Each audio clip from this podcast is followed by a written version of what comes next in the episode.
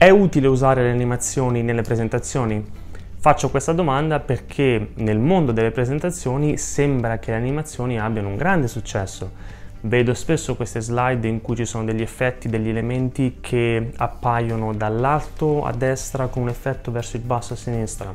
Oppure delle slide in cui magari c'è un elenco puntato, il presentatore fa apparire ogni punto uno alla volta ma tutto insieme Così tu sei lì che devi aspettare che tutti gli effetti finiscano e poi il presentatore inizia a spiegare la slide.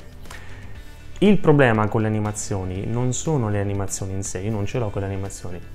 Il problema è che spesso vengono inserite senza un vero motivo, ma solo perché si vuole fare una presentazione un po' più creativa ma un'animazione è utile se facilita la comprensione, se aiuta il pubblico a capire meglio quello che stiamo dicendo, altrimenti diventa una distrazione, perché nel momento in cui inseriamo un'animazione a casaccio, l'attenzione del pubblico va all'effetto dell'animazione e non al messaggio che vogliamo comunicare.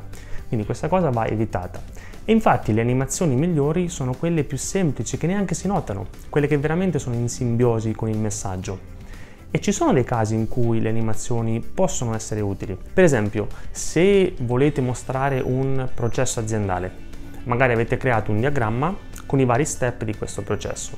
Invece di mostrare tutto il diagramma in una slide, potete mostrare con delle animazioni passo dopo passo ogni singolo step e in questo caso certo che facilitate la comprensione del pubblico. Comunque come regola generale considerate che il 99% delle animazioni disponibili nei vari programmi per presentazioni, quindi come PowerPoint, è inutile.